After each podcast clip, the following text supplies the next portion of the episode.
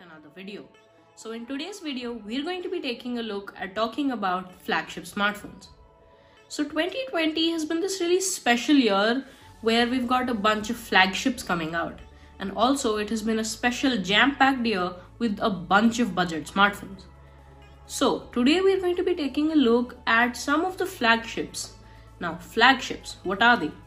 Well, see, basically flagship smartphones are those which are the companies or which are the market's best. So basically the best phone that a company can offer as of right now is their flagship phone. Today we're going to be taking a look at five different flagship phones from five different companies. Today I have up for you the iPhone 11 Pro Max, the OnePlus 8 Pro, the Google Pixel 4 XL, the Samsung Galaxy S20 Ultra, and finally we have the Mi 10 5G. So let's get right into it. So starting off right off the bat we have the Apple iPhone 11 Pro Max. It is Apple's latest flagship after the well awaited iPhone 12 which is soon to come out. So first let us take a look at why you should buy this. First of all, it has a big 6.5 inch display.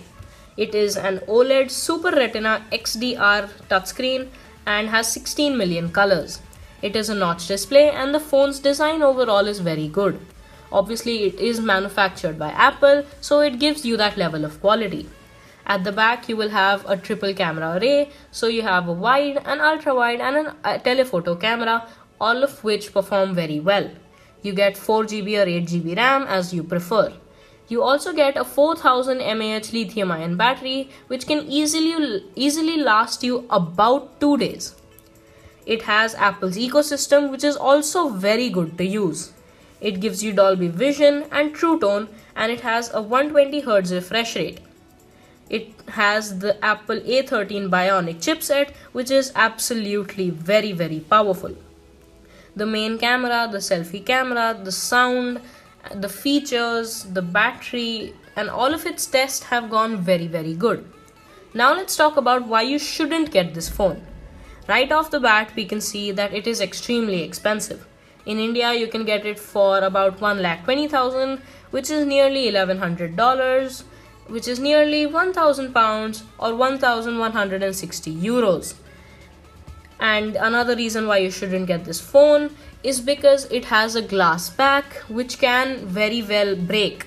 So be extremely careful about using that.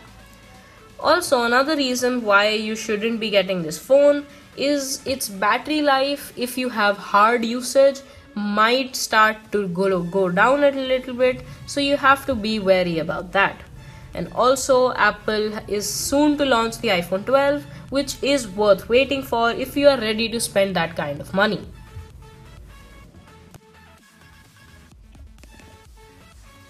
So next up we have the OnePlus 8 Pro. Now this is by far my most favorite flagship. Let's talk about its pros or why you should get this phone. One, it has a bright and beautiful smooth display. It features a premium design and build quality with IP68 water and dust resistance rating and a soft touch finish. It has a great camera all around on the back or on the selfie. It has the fastest Snapdragon 865 chipset on board. Oxygen OS, which is OnePlus original OS, is snappy and gets frequent updates. It has loud stereo speakers, and Warp wireless charging is super fast on the phone. Now let's talk about why you shouldn't get this phone. MEMC motion smoothing feature is inconsistent on it. Warp wireless charger is extremely expensive. Now there are still no always on display right in the box. It doesn't feature any expandable memory and it is not available directly from some or the other carriers. The color filter camera is alright and the ultra wide camera's low light performance isn't too good because you are spending a hefty amount of money also and these are certain things that you would expect. Moving on.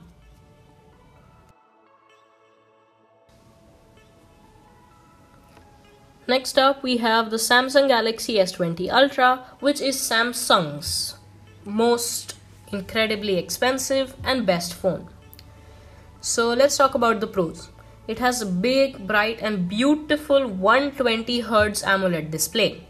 The great periscope telephoto camera offers versatile zoom options. The new gen chipset is a solid upgrade performance wise.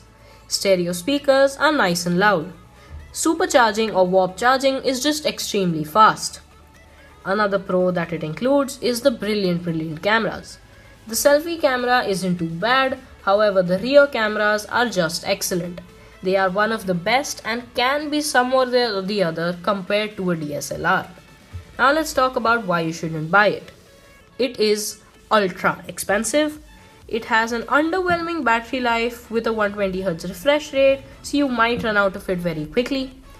A 108 megapixel Nona cell camera fails to live up to the hype generated. Space zoom 100 times is just for marketing and is nothing that the phone offers. Fingerprint sensor performance is way behind the comparison. At the Ultra's asking price, you deserve to be spoiled and you deserve to be getting magic. And since that's apparently not the case, we'd advise you to check out the more affordable Galaxy S20s this spring.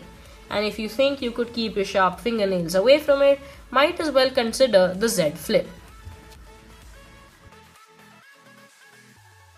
Next up, we will be talking about the Mi 10, which is Xiaomi's brand new flagship. Let's talk about why you should get it. The symmetrical Gorilla Glass body with the matte finish on the back. It is splash resistant.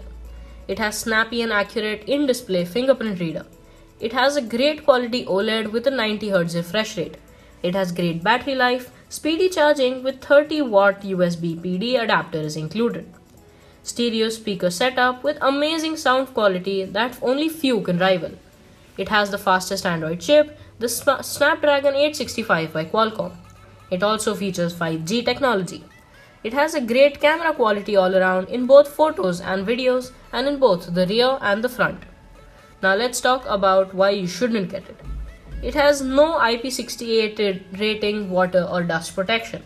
The telephoto camera at all cannot zoom. When you zoom, it crops from the main one. The 13 megapixel ultra wide struggles badly in low light conditions. The competition has better selfie cams but with larger cutouts.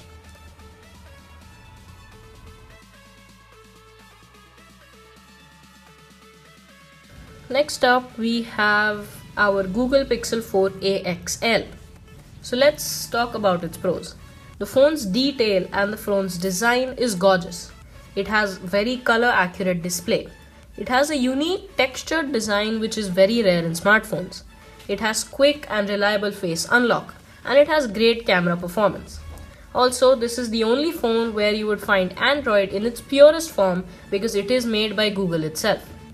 Now let's talk about why you shouldn't get this phone. Well, it has a wonky 90Hz display ex- execution at launch, half baked motion sense features, below average battery endurance, and we're also missing a very, very needed ultra wide camera. There is no fingerprint reader, while the competition has already gone through a few generations of under display readers. Face unlock can be triggered with eyes closed, and it's not yet supported by banking apps. No bundled cable earbuds or an adapter, and it also has a limited market availability.